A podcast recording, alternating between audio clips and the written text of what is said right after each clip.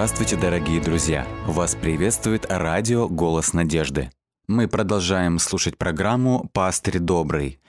В этот период католицизму, казалось, был подчинен весь мир. И вот это было до тех пор, пока не появился молодой человек по имени Мартин Лютер. С именем этого человека, с жизнью этого человека связано коренное переустройство мира и связана новая страница истории церкви. После видений о греховных деяниях Вавилонской блудницы апостол Иоанн снова слышит глаз с неба. Об этом мы читаем в книге Откровения, 18 главе, 4 и 5 стихи.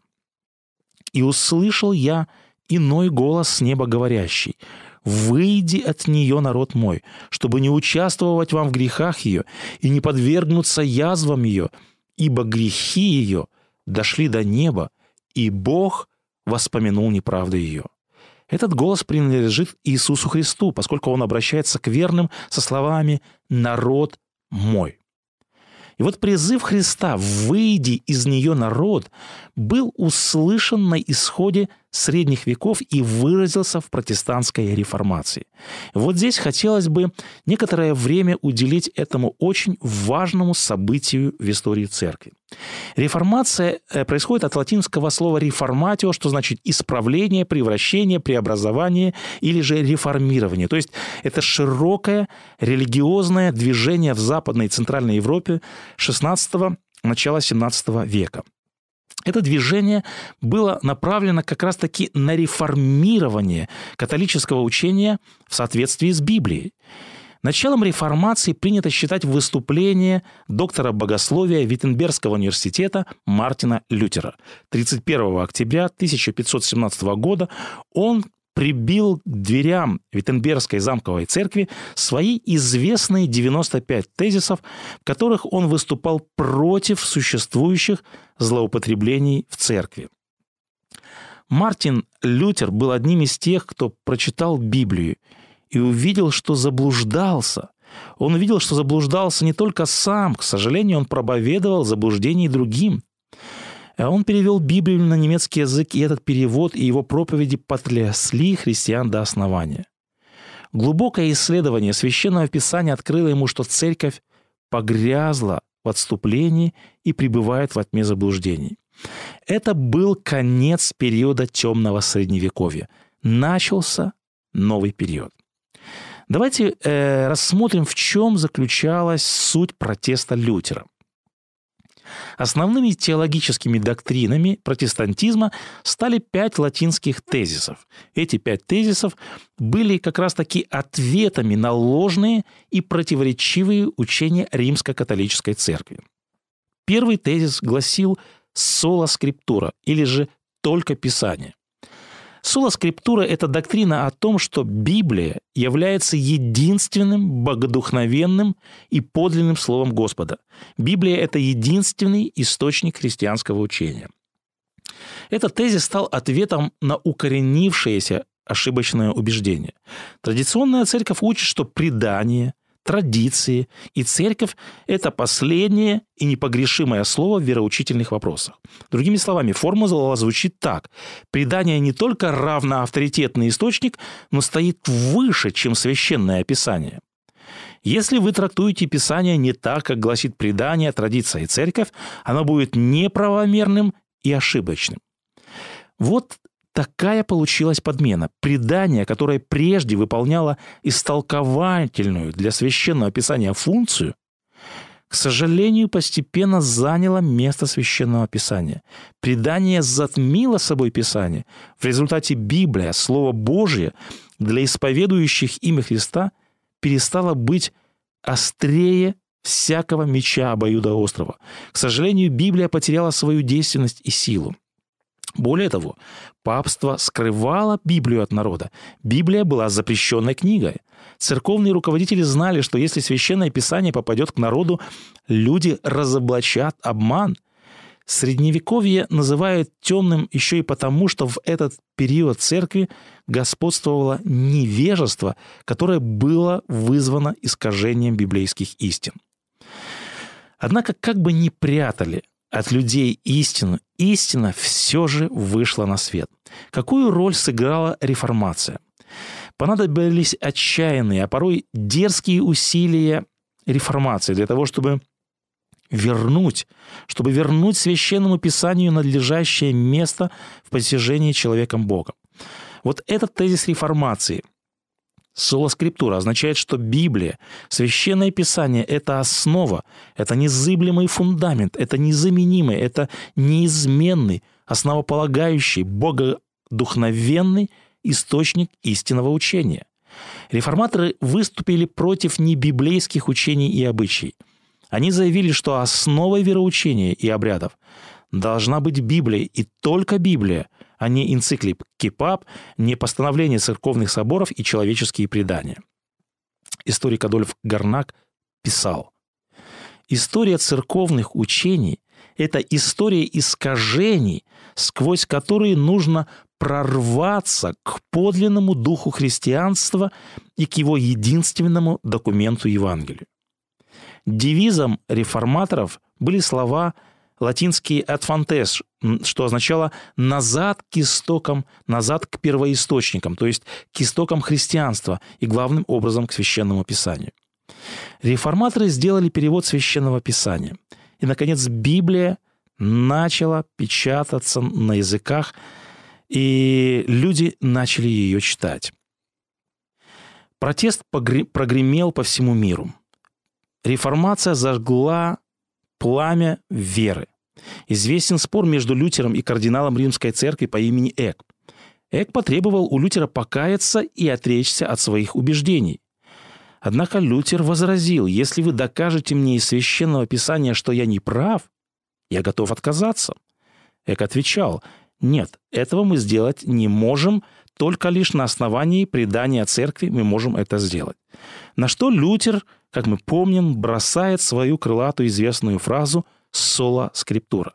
Стоя перед императором на сейме в Вормсе, он заявил «Если меня не убедят в обратном священное писание и непровержимые доводы разума, я не отрекусь.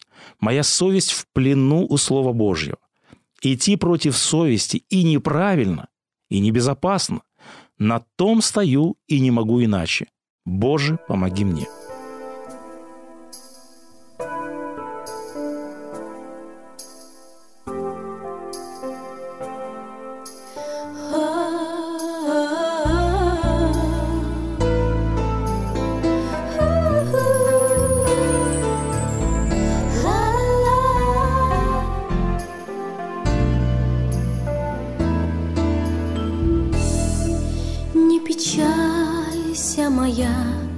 Дорогая,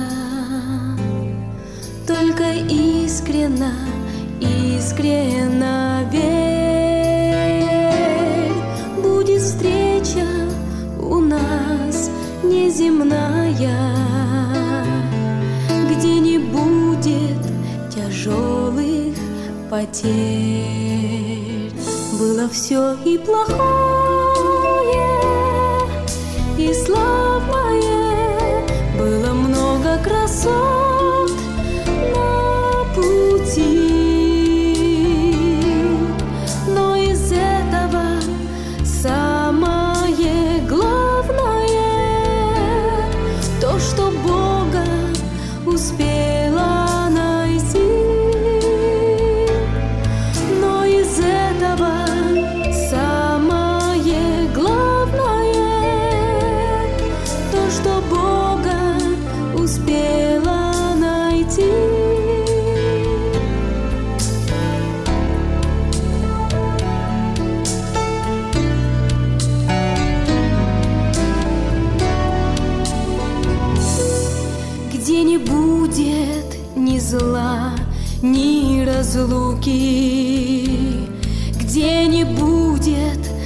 страданий и слез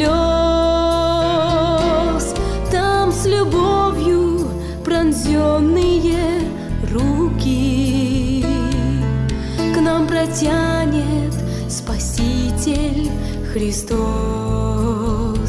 Было все и плохое,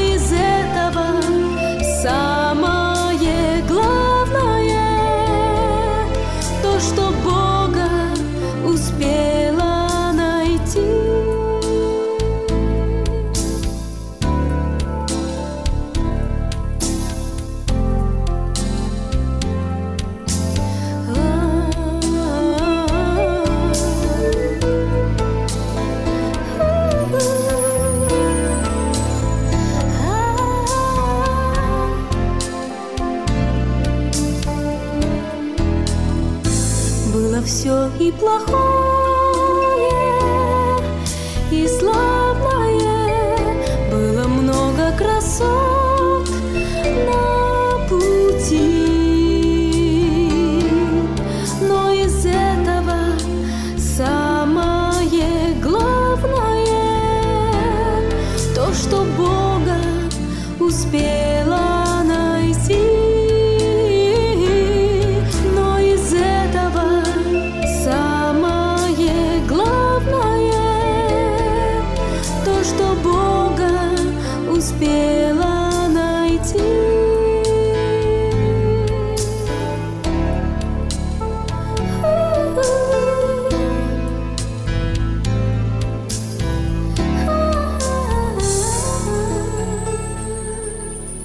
продолжаем слушать программу «Пастырь добрый». Священное Писание и только Писание, так говорит Библия. Именно этот принцип должен лишать в основе любого убеждения и учения. Совесть человека должна находиться в плену Слова Божия, а не человеческих традиций и преданий. Следующие два важных принципа реформации – это принципы сола фиды и сола грация, что означает только верою и только благодатью. Римско-католический догмат гласил, вера и добрые дела приносят прощение. И вот этот догмат о зарабатывании прощения также противоречит Библии. Спасение приходит только как Божья благодать, как незаслуженная милость, а не как что-то, что грешник может заслужить. Это значит, что спасение – это незаслуженный дар от Бога ради Иисуса. Священное Писание гласит, «Ибо благодатью вы спасены через веру, и сие не от вас, Божий дар, не от дел, чтобы никто не хвалился». Священное Писание гласит, «Все согрешили, нет праведного ни одного, а поэтому заграждаются всякие уста, и весь мир становится виновен пред Богом. Человек не может каким-либо своим действием заслужить милость и прощение. Бог спасает человека только потому, что он сам понес на себе грехи человека и дает вот это спасение человеку как дар. Реформация восстановила библейское учение о том, что прощение можно получить только верою. Реформация не обесценила добрые дела, но она отрицала их значение в качестве источника или же условия спасения. Добрые дела, они должны занять свое место. Добрые дела – это лишь неизбежные плоды веры. Следующий принцип реформации гласит «соло с Кристус» – только Христос. Традиционное католичество и православие чтит Деву Марию и других так называемых святых как заступников, как посредников между Богом и человеком. Однако тезис Сола Кристос отрицал других посредников между Богом и человеком, кроме нашего Господа Иисуса Христа. Христос – это единственный посредник между Богом и человеком. Спасение возможно только через веру в Него. Христос заявил однажды, «Я есть путь и истина и жизнь, и никто не приходит к Отцу, как только через меня». В протестантизме таким образом снимается догматическое различие между священником и мирянином, упраздняется церковная иерархия. В протестантизме также отсутствует исповедь, отсутствует отпущение грехов священнослужителями. Также протестантизм отверг авторитет Папы Римского упразднил монастыри и монашество. И, наконец, принцип соли део глория, что значит «слава только Господу Богу». Это доктрина о том, что человек должен почитать и преклоняться только перед Господом Богом, так как спасение даруется только и единственно через Него. Реформаторы на основании Библии провозгласили, что человеческое существо, что папы, священники недостойны славы и почитания, которая была им воздана. Только Богу славу. Как говорил Томас Уотсон, пуританин XVII века, Божья слава – это неотъемлемая часть Божьего естества. Господь не может быть Богом без нее. Прославляя Бога, мы превозносим Его за то, кто Он есть, и за то, что Он совершил для каждого из нас. В книге Откровения мы находим описание небесной литургии. Небесные существа объединяются в прославлении Господа Бога, говоря «Достоин Ты, Господи, принять славу и честь и силу, ибо Ты сотворил все, и все по Твоей воле существует и сотворено». Далее звучит э, прославление Агнца. «Достоин Агнец, ибо Ты был заклан, и кровью Своею искупил нас Богу из всякого колена и языка и народа и племени». Итак, церковь в Сардисе символизирует собой возвращение христианства к своим истокам. Церковь эпохи Реформации – это церковь, которая вновь открыла для себя весть Библии – Реформация установила прямой доступ к Библии, к ее учению. Реформация устранила барьеры, которые создавали предание, духовенства и церковь. Это был поворотный пункт. Это было возрождение и восстановление утерянных евангельских истин. И все же, как мы помним, Христос не совсем одобрительно оценивает данный период. Почему? Несмотря на заслуги реформации, несмотря на зародившийся огонь реформации, после нее последовала так называемая постреформаторская схоластика.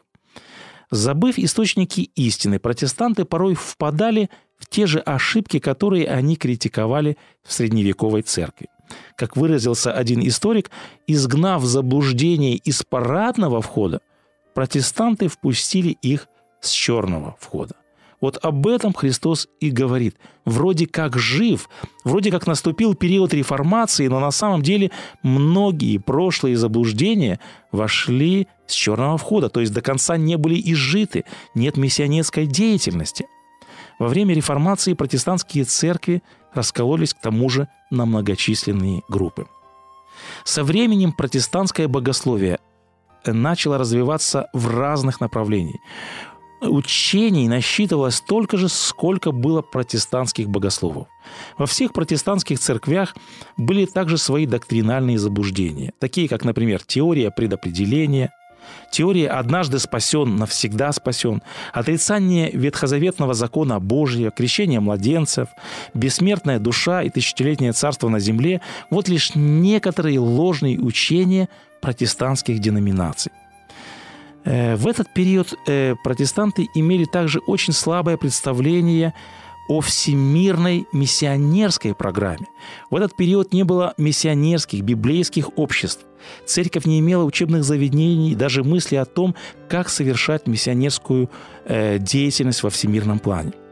В этой ситуации возникла огромная нужда – в определенных переменах и движениях. Нужно было приготовить путь для осуществления революционной Божьей программы по евангелизации мира. Необходимо было еще одно движение вперед. Вот почему Бог вызвал в XIX веке движение, способное восстановить, возродить и распространить отличительные Божьи истины. Об этом мы будем говорить, когда будем говорить о послании Иисуса Христа к Филадельфии. Ситуация в этот период Сардиса не безнадежная. Единственный путь выйти из духовного оцепенения и избежать суда, как говорит Христос, это покаяться и бодрствовать. Христос говорит, «Вспомни, что ты принял и слышал. Храни это и покайся. Если же не будешь бодрствовать, то я найду на тебя как тать, и ты не узнаешь, в который час найду на тебя».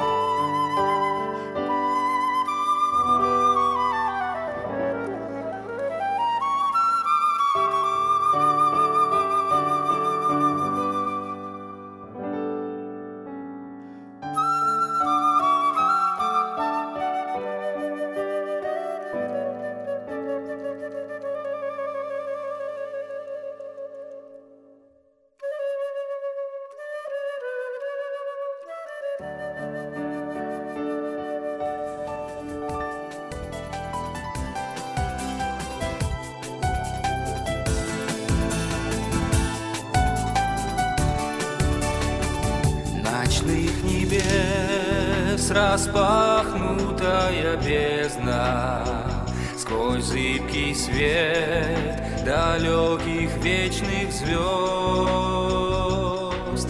Душа глядит в твои глаза, Спаситель,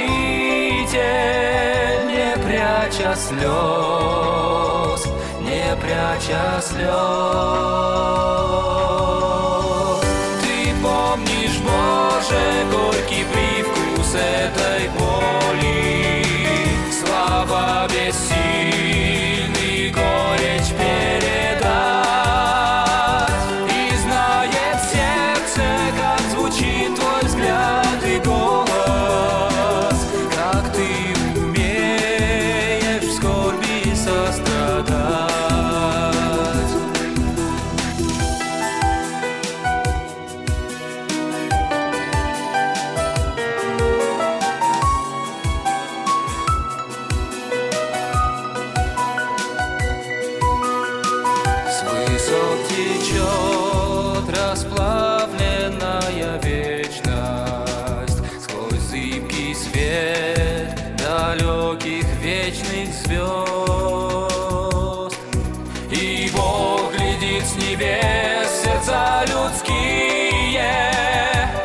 пряча слез, не пряча слез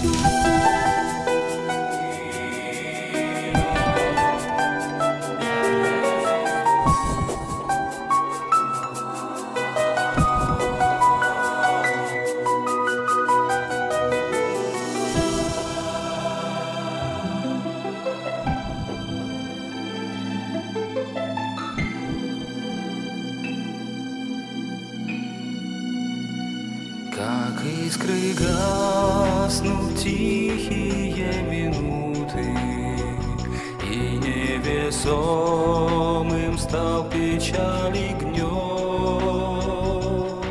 Стремится дух бескрайние высоты, Где слезы наши Бог отрет.